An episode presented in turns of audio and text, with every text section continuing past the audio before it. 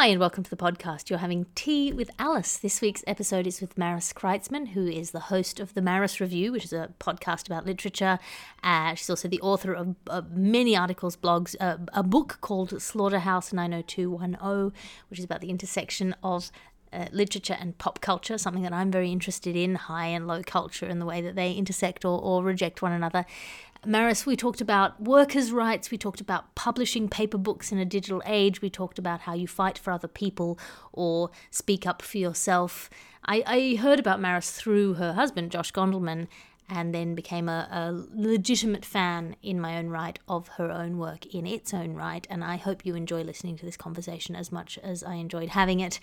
As you know, this is Tea with Alice. I'm your host, Alice Fraser. If you're new to the podcast, I have difficult conversations with interesting people. I'm interested in the conversations that are not necessarily the easiest to have, where you're kind of trying to figure something out or talking about something tricky or any of those things if you want to support this podcast or the work that I do otherwise uh, patreon.com slash Alice Fraser is the place to go.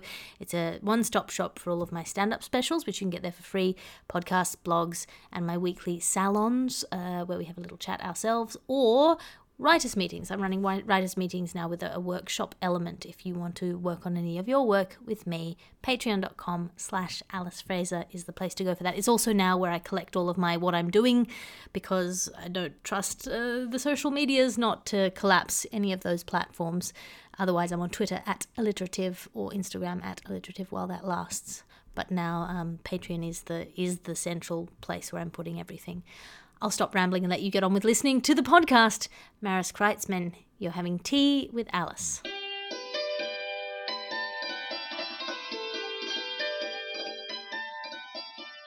So, hi, and welcome to the podcast. You're having tea with Alice. Who are you and what are you drinking? Hi, I'm Maris Kreizman. I'm a writer and I I am drinking diet ginger ale to which I will probably add whiskey at, at some point in the night. Excellent. Why do you choose diet ginger ale and is it good with whiskey? I'm diabetic Aha. and have trouble sleeping at night. So if I want to have soda after dinner, then, you know, can't be too adventurous. A little ginger ale better than the Diet Coke. I feel like ginger ale is quite an adventurous. It's like a spicy drink. I feel like all spicy drinks are inherently a bit adventurous because it's hot. You know, it's like hot in your mouth, and the thing that you would do to solve hot in your mouth is drink something. But if what you're drinking is spicy, then you're like appetite for danger. Uh huh. Okay, that's my new perspective. And what have you been wrestling with recently? I have been watching the workers at HarperCollins, the book publisher, go on strike. They've been on strike now. Today was the 50th day that they haven't heard from management. Oof. I sold my first book of essays to HarperCollins. It's called I Want to Burn This Place Down. And um, it really captures my feeling about this whole kind of situation. Oh, that's amazing. That's like 50 days of, of not having heard back is is wild, especially in the context of all these strikes that are happening all over the world in so many industries. What's your perspective on it as somebody who's like written a whole book about this kind of thing? I love the idea that we're learning to care about each other, that we realize that solidarity has to happen in multiple fields throughout the world if um, if we're going to make some good changes. Yeah, it's so interesting this idea of people as individuals. And it's a thing that's been sold to us recently so a lot a lot a lot. And this idea that you you're yourself and you you have to look after you and you have to look after your family and that there's no you don't need anyone else. You if you're a, if you're a rich man you're probably a self-made man. That's the idea. You're a self-made man. You've made yourself. You don't rely on anyone else. This morning so today's uh, i am relaunching tea with alice. This is season two of tea with alice. I did 298 episodes and then i took a year off for maternity leave uh, not entirely in, intentionally but I, I sort of didn't have a lot to talk about other than the baby, and I, I didn't have time to do the editing. So what I've done now is I've booked in to do two or three recordings today, and I had a babysitter booked. And at 7:30 this morning, she messaged me to say that she has tonsillitis and she can't come. And so, you know, you have to then I then there's this extended network of people who are affected by that and, you know, uh, my dad was going to meet with somebody about a, a job and and all of this stuff and then i'm like dad can you stay home and do this thing? And so that person who's talking to my dad about his job is like well he can't do his job today. And like it's just this we are so interlocked and i think you can pretend that you're not weirdly in the way that we operate nowadays. You can sort of pretend that you're not because you've you've got this bubble around you. But maybe that bubble is wearing off. I mean, I think with COVID, I even learned that it was better for me not to try to quote unquote power through. That if I didn't feel well, it would be better not just for me, but for everyone if I stayed at home. And there are implications to that. Um, and it's hard, but it is uh, probably a good thing in the long run. oh yeah that, that if you don't if you don't look after yourself people can die that's the other thing you know and this is one of the things that i, I, I have a family friend who's a gp and she uh, was originally working in emergency medicine back in the days when they used to make them do these brutal 36 hour shifts and it was kind of this hazing thing for young doctors of just treat them as badly as possible and that was how you've earned your stripes as a doctor essentially being abused by the people above you and she stopped doing emergency medicine, stopped doing all sorts of surgery uh, because she was at the end of like a very, very, very, very long shift, days in a row. A guy came in a motorcycle accident, and she was trying to clear out the wound, and like had a micro sleep and ended up sort of sucking up some Oh, brain, no. which is not on her. We want the, our doctors to be at the peak of, of their level of Yeah. physical skill. Like, don't. Yeah, we we want to have them well rested at all time. I think that's in everyone's best interest. Yeah, that they should be well rested, well treated. That nurses, oh my goodness! And then you think about uh, about childcare and people looking after children, and you think about what's good for children, which is to have parents who can take time away from their work to look after the children. Which people resent. I see so many people going, "Oh, businesses shouldn't bear that cost. Government shouldn't bear that cost. If you can't afford to have children, you shouldn't have children." And I think that's such a weird way to think about it because, particularly for poorer people who have children, like who do you think is going to be wiping your ass when you're old? And do you want that person to be well loved and well balanced? like, you don't have to be like community minded to think we should treat people well. I mean, the way we treat old people is a whole other conversation that uh, is terrifying. I just read Lynne Tillman's book, Mother Care, and it's about the years when she was she and her sister shared primary health care for their ailing mother. And it's one of those things where of course people fear getting old. It sounds awful. There's nothing built in to to help us to uh, sustain us when when we've lost our faculties. Yeah, well, I, I looked after my mum for many years. I, t- I talk about it in my show Savage, and it's one of those things that's really peculiar because so many people are carers for the people around them. And it's not really part of the discourse at all. And it's sort of meant to be hidden, or it's sort of meant to, you're almost meant to treat it like a sideline or a hobby. But if you're not doing it, and uh, this is the thing, if, if I'm not looking after my baby today, then the babysitter is looking after the baby. And if the babysitter is not looking after the baby, who is looking after the baby? like, if people aren't taking this burden of care on for their family members, what's what do you think is going to happen?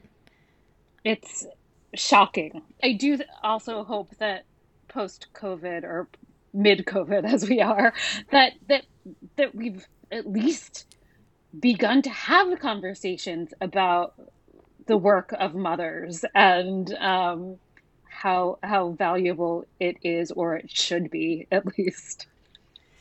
Yeah, I mean, I, I think it's it's a really interesting thing as as one now of just Mhm. what an interesting project it is. I've been thinking about this because I'm trying to write my show at the moment and uh, my solo show for the year. So in Australia and the UK, we tend to do one new hour a year, and we tend to run it through these festivals, and that's the pressure that drives the content production. So I have to have a new hour, and obviously, I'm going to have to talk about parenting because it's what I've spent 98% of my time doing for the last year, and uh, but also I don't I don't want to alienate people from the work Like, I don't like just talking to, you know, I don't want to be like mums talking to mums because also I don't think that's necessarily like that's that's one function of comedy is like community sort of strengthening. But another function of comedy, and the one that I'm maybe more interested in as an artist, is sort of opening up experiences to other people, making people feel more shared humanity rather than the jokes about who us is and who them is, like who who we are. So how do I write a show that is about motherhood that's also about the 21 year old man in the front row that he can connect with?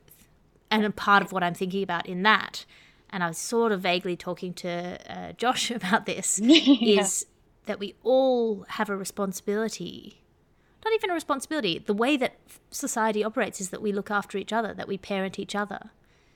Actually, if you think about what being a parent is, which is this sort of painting on water process, you're you're having an impact. You're cre- helping create something, but you don't control it. But ideally, you know, the best kind of parenting is where you help somebody become themselves, help them to face the worst part of themselves and, and to defeat it and become a better version of themselves. And with that, you do that with your child because it's your child and because you have more control. But you also do that with good friends or in intimate relationships. That's sort of the point. One hundred percent, and and I, I think you can even extend that. Um, I think about it in books, but I think it very much applies to comedy. Like, this is sometimes what we look to art for not all the time but like to get a better understanding of how other people live and see the world that's kind of amazing and beautiful yeah i always think about that um, when the representation chat comes round you know the the you can't be what you can't see version of that chat and and people say oh my daughter is is Indian and she'd never seen an Indian comedian on stage before telling an Indian story or she'd never seen a you know my, my daughter is is black and she'd never seen a black Disney princess before. Mm. And I think that's cool and great. But also for me so much of reading books was about experiencing other lives that weren't my own.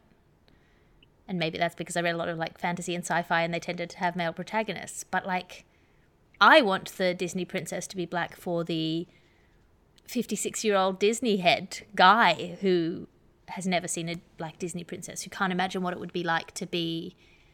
You know, that, that for me, that's what's really exciting about representation is getting to live in other people's worlds.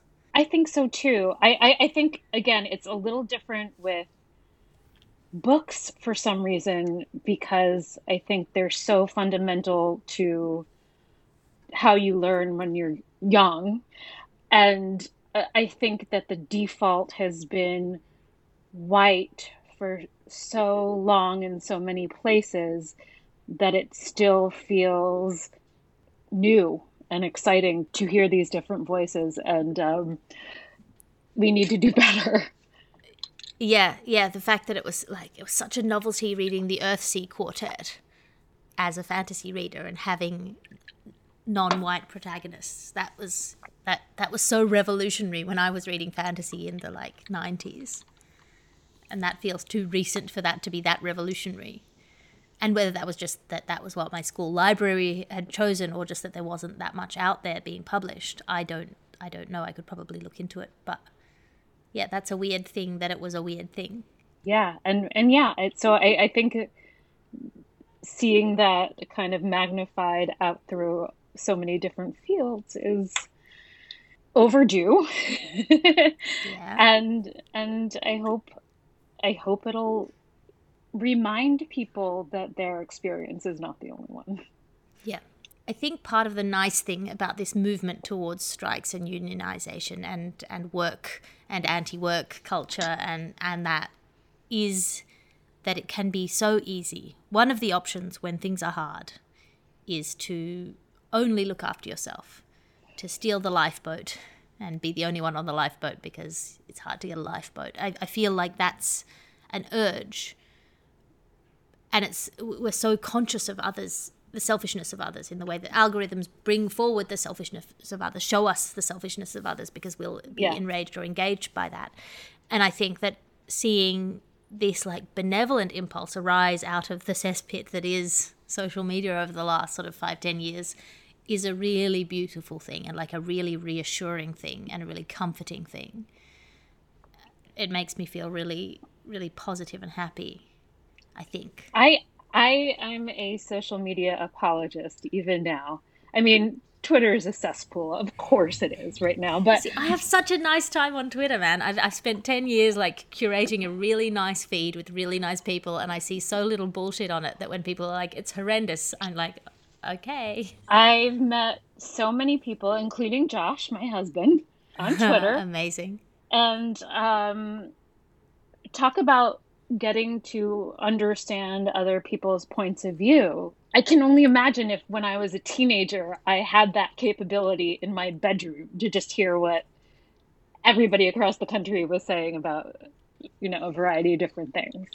Yeah, yeah, it is incredible. It's also terrifying. But I think most incredible things are terrifying one way or another.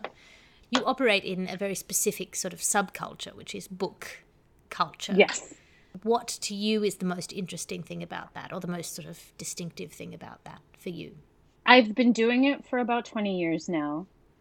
And distinctly right now is is the first time that I ever remember people not standing for being treated poorly. Like it was it was for sure one of those things like when I started my job at Simon and Schuster in the year 2001, I knew that I was lucky Yeah. uh, to, to be in this much sought after job that didn't pay very well at all and involved long hours and was cutthroat.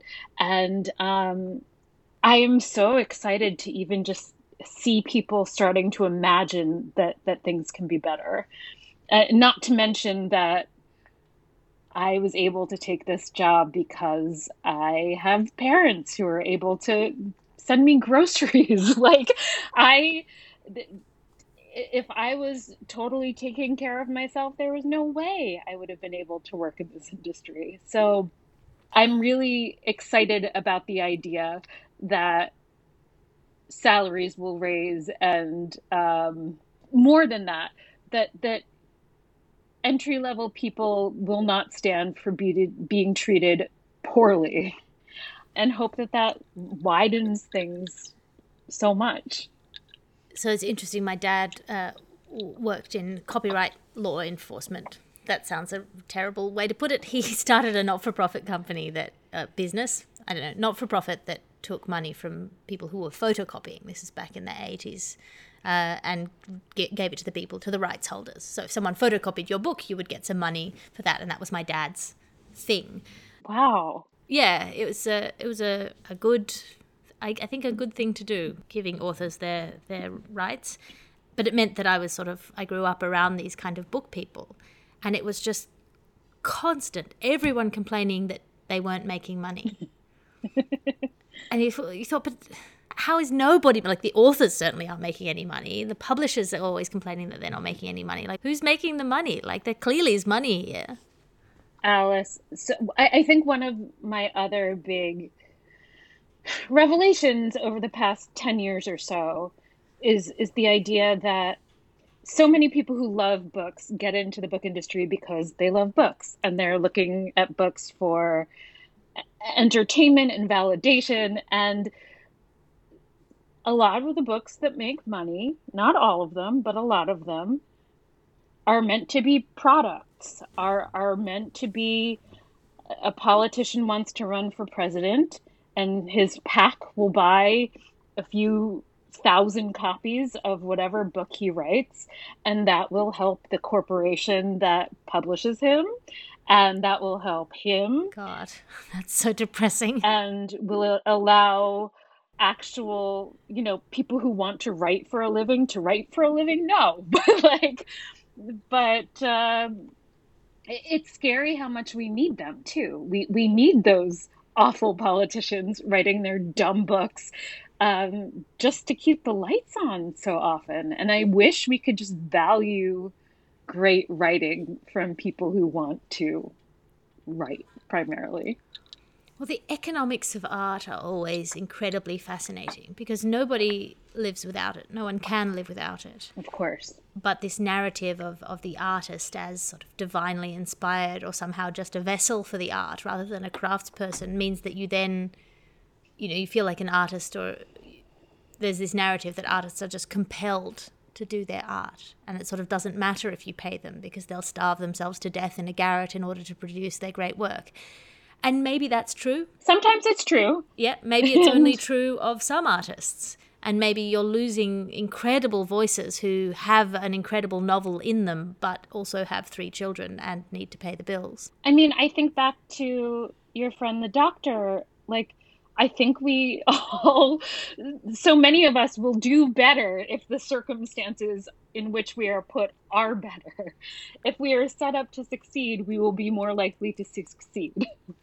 Yeah, I always think of, of, this when I see billionaires putting money into the space race. Of like, oh, the the big rich guys used to used to hire artists, used to just put them up bed and board and and, and let them make their art. And also the great artists, the great you know the great hero artists of of our kind of history, the the Michelangelos and the Leonardos and um, just naming Teenage Mutant Ninja Turtles at this point, but.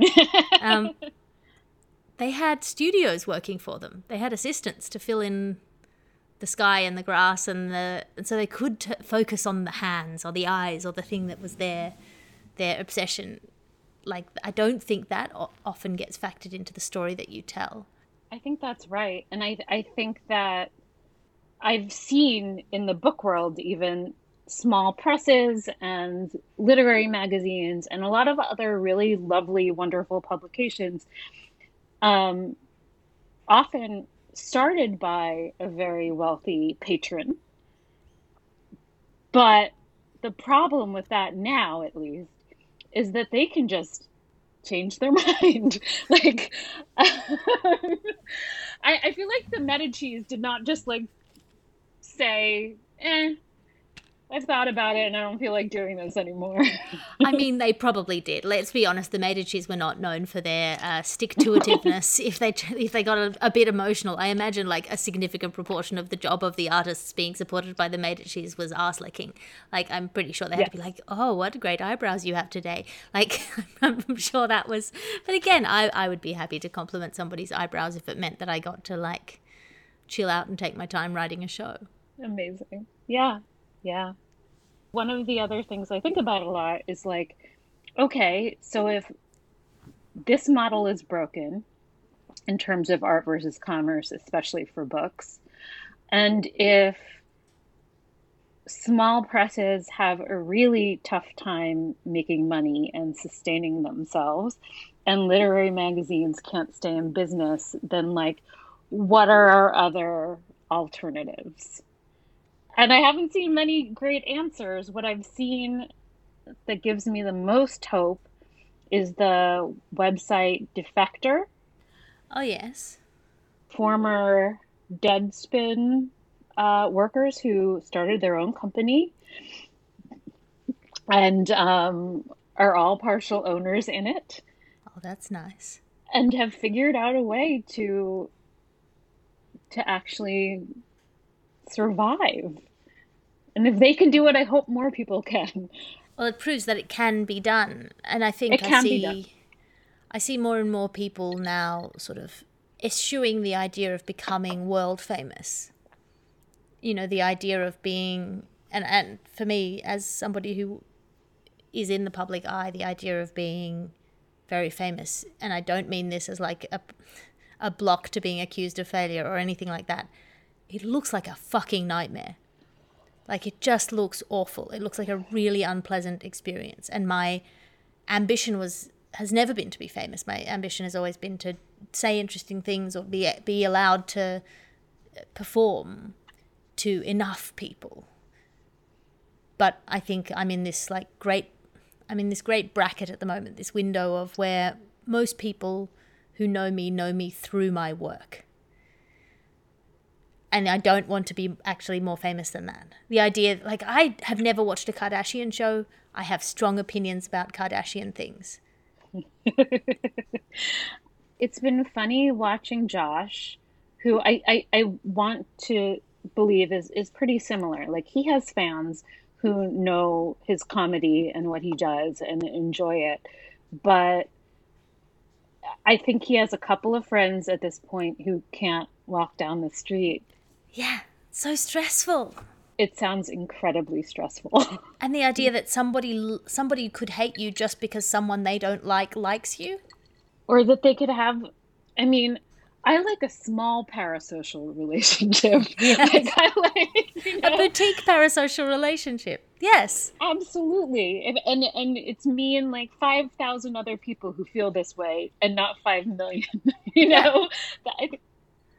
Like I have I have on my Patreon I have salons for this very specific reason, which is that I like to know that that I'm being supported by people. You know, like it's such a beautiful relationship to me that to like to let it get out of control or to not know who the people are who are doing that work to help me do my work would just seems a bit gross or something. Not gross something there's something about it that just feels off.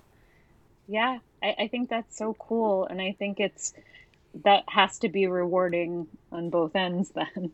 I mean, it's great. A, it was great during the lockdown. B, it's great as a comedian because you very rarely get to talk to people who aren't comedians. And I, I, I actually like people. I quite enjoy people. There are some comedians who can't talk to people, and that's why they do comedy because they can talk no. to an audience. yeah, and that because yeah. that's a that's a people they can control and that's a much more safe feeling way to talk to people than to talk to people one on one. But I, I actually like I like people. So for me, it's really comforting and reassuring to think of the people in the audience as people rather than as subcategories of audience. I am someone who, when I go to a comedy show, does not want to be interacted with. Yes. and um, I, I will, you know, keep my head down. There is this other brand, especially of, of TikTok comedy, when the crowd work becomes such a big feature of the of the show that one not only does the comedian have to depend on the reactions of of audience members but the audience members then have to be stars. They have to like i think we are about two seconds away from having the camera turned on the audience, which is its own sort of thing, but it's a different sort of thing. And I mean, you can see how the incentives have aligned economic, like if we're talking about economic systems, because it takes a long time to work on a joke. It takes a long time to get it to the point where you're happy with it, and once it's out into the into the wild, people don't laugh at the same joke twice very often. Some jokes are evergreen, but they're rare, and so you don't want to burn material by putting it out on the internet, but you're told that you need to have an internet presence, and that's often a better place to put your stuff out because maybe there's 100 people in a room, but there's 10,000 people who'll see it if you put it out on TikTok. So you have these competing things of like, don't want to burn mm-hmm. a joke, do need to keep generating content. And the audience interaction is the way to do that because it's unique, it's in the room, and it can't, you know, it can't damage your material. Um, you're not burning material that you might then get paid to do later, or that is not where you would like it to be because it's an open mic gig and you're still trying something out, or you can feel it's not quite where you would like it to be. So you can see how all of that happens. Yes, yes. But the way that it is affecting what comedy is to people is odd because we went through a phase, right? When I started comedy, hecklers thought they were doing you a favor by heckling. They thought that was part of the game. It was sort of a combative thing. It was very much from the working men's clubs. Sort of the vibe mm-hmm. was adversarial. That there was a kind of, you know, and then I think in the last sort of 10 years, particularly with festival comedy, it's more more arty and there's that kind of side of it of people had started to realize a little bit that you don't go and heckle, that's rude. Somebody spent a long time working on these jokes uh, they'll probably be funnier than you will. Um, but this TikTok kind of short form audience interaction clip, I think, will encourage people to think that they're doing you a favor again. I don't, I don't, there's no positive or negative about it. I am just not as good at crowd work as some of these people are, so I resent it. but and I'm not as good at being in a crowd as some of these people are. So, from the other perspective, it's I, yeah, I find that uh, quite. I think for me in an audience, I would find that very stressful. So for me, I don't talk to my audience in that way. Like I don't attack my audience. I'm not an insult comic, and equally, I don't even call on my audience very much. I'll occasionally ask before a show if somebody is happy to be pointed at like 45 minutes into the show because it, there there might be a joke that I've scripted that needs me to point a finger at somebody. Um, but even then, I don't like to point a finger at somebody who might then be made uncomfortable, even if it's sort of not personal at all. I had this experience with Savage where I was doing sh- this show and I was ta- I asked it was about mothers and I talked about people whose mothers are too much. Um, people whose mothers are like really intense and they're always texting them and calling them and asking about their boyfriend and bringing food around because my grandmother was like that. Um, but my mum wasn't like that. And so I ask if there's anyone in the audience who's like that. And I say, like, I get that that's a problem. I get that that's frustrating. And, like, but also, fuck your problem. Because my mom didn't have the energy to be that kind of mum. And for me, that sounds mm. like, oh, I got a blister from my yacht. It's a very short form version of that joke. But the, point the point was, I A, it wasn't personal to anyone in the audience. I asked for volunteers. And I would just do this joke, and whoever put up their hand up, I'd end up being like, yeah, fuck your problem. And it didn't matter who they were. Uh, but a guy who had put his hand up sent me a very upset email and say basically saying that I'd sort of humiliated him in front of the audience. And I don't think I'd realized until that point how much in the spotlight audience interaction makes the audience member feel. They suddenly feel like you've dragged them up on stage. And even though that joke was not a direct attack on him, I don't think it was even particularly mean to his category of person, which is mums, people whose mums care about them too much. Like I, I but he felt so exposed by it that it was a real like salutary lesson for me in like, yeah, be careful about pulling people up from the audience if you don't want to run the risk of making people feel upset or unhappy, which some comedians are happy to do. Some yes, of course. I am just conflict averse always. So I, I, like don't get and, don't so get me wrong. I know there are some people who are offended by like me being a woman on stage talking and they can go fuck themselves. Like if if I'm causing offense and hurt by something like that, I think some principals deserve to be offended. But you know, I don't want to make a perfectly harmless person feel bad about themselves the the worst I've seen in New York comedy clubs is the anytime you have to ask like you two together how long have you been dating? And, and, because it just allows for no nuance in a specific relationship. Well yeah. I mean um, it's uncomfortable and weird if you're like hanging out with your cousin or your brother or your friend or an ex or your father or just oh oh the worst. Yeah. The worst. And also what what what joke are you getting into? Like what's the what's I mean, as a setup are you two together? Like does it matter? Like like how can how is that your only way to get to the joke you're aiming for i think? I feel like the the end of that joke is something like women be shopping. I was like, I'll tell you what it reminds me of. It reminds me of bad burlesque.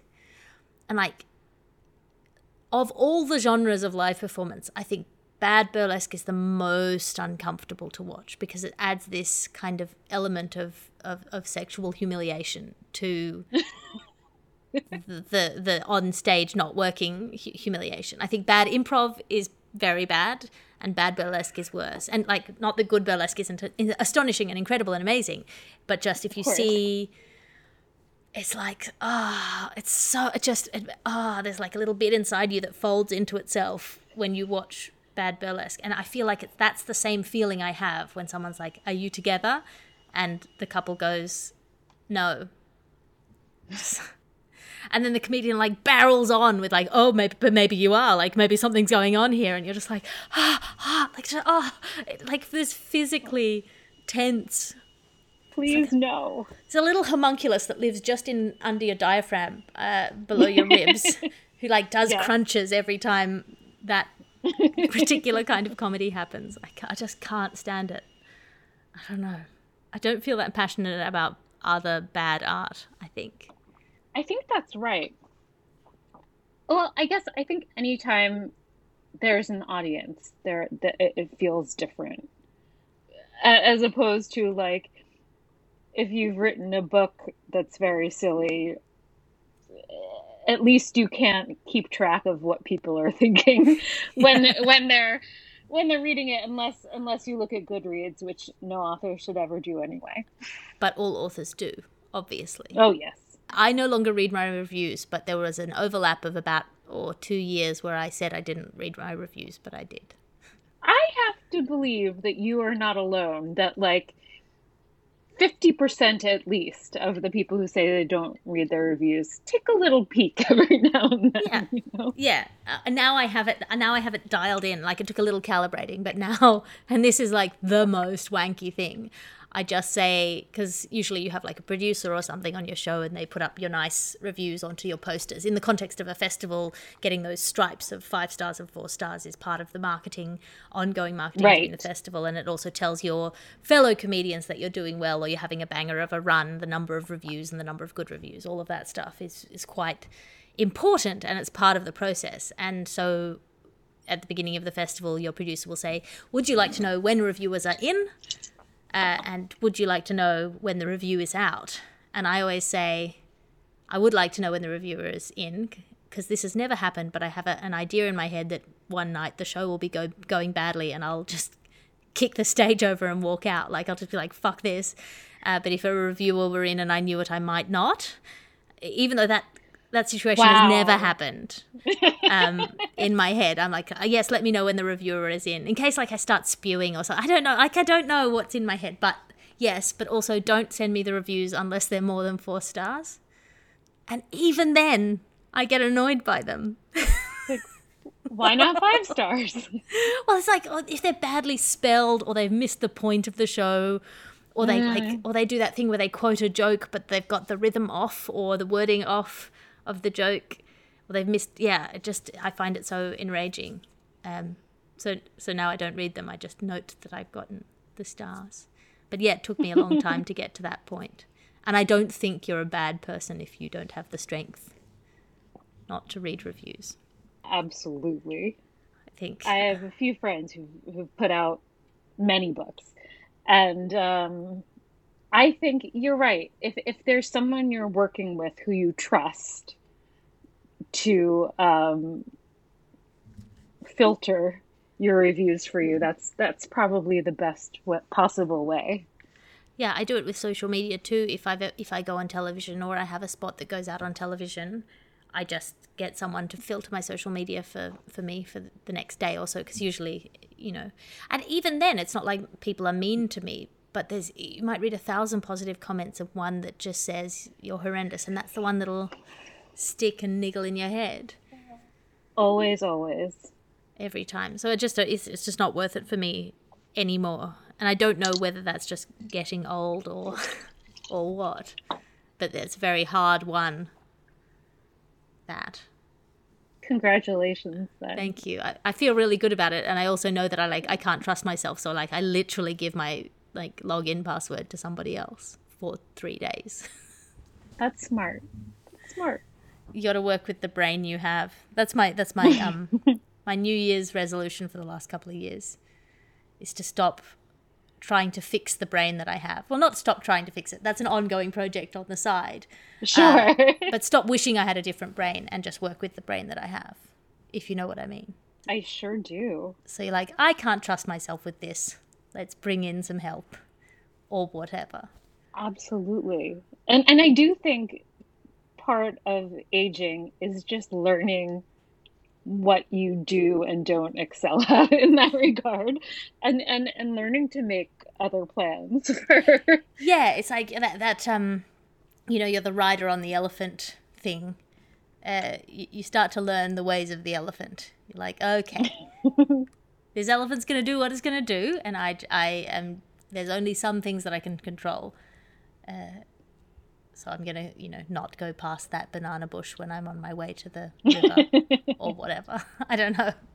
I don't know Very that much about elephants. I love elephants, but I don't know very much about them. I've only met a few elephants in my life, Same.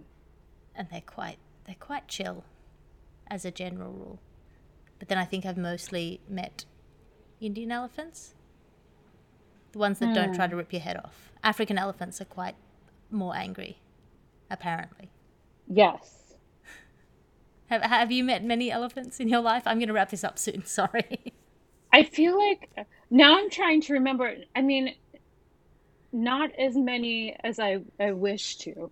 I believe I, I rode an elephant once when I was um, a child at like, you know, some some fairs have ponies and here is a little elephant to ride. And um, that was cool as hell. yeah. But um but uh yeah, not enough, I have to say. Yeah maybe that should be your project. I think that's a great project. Um particularly because it's a genre of thing I love to watch videos of online.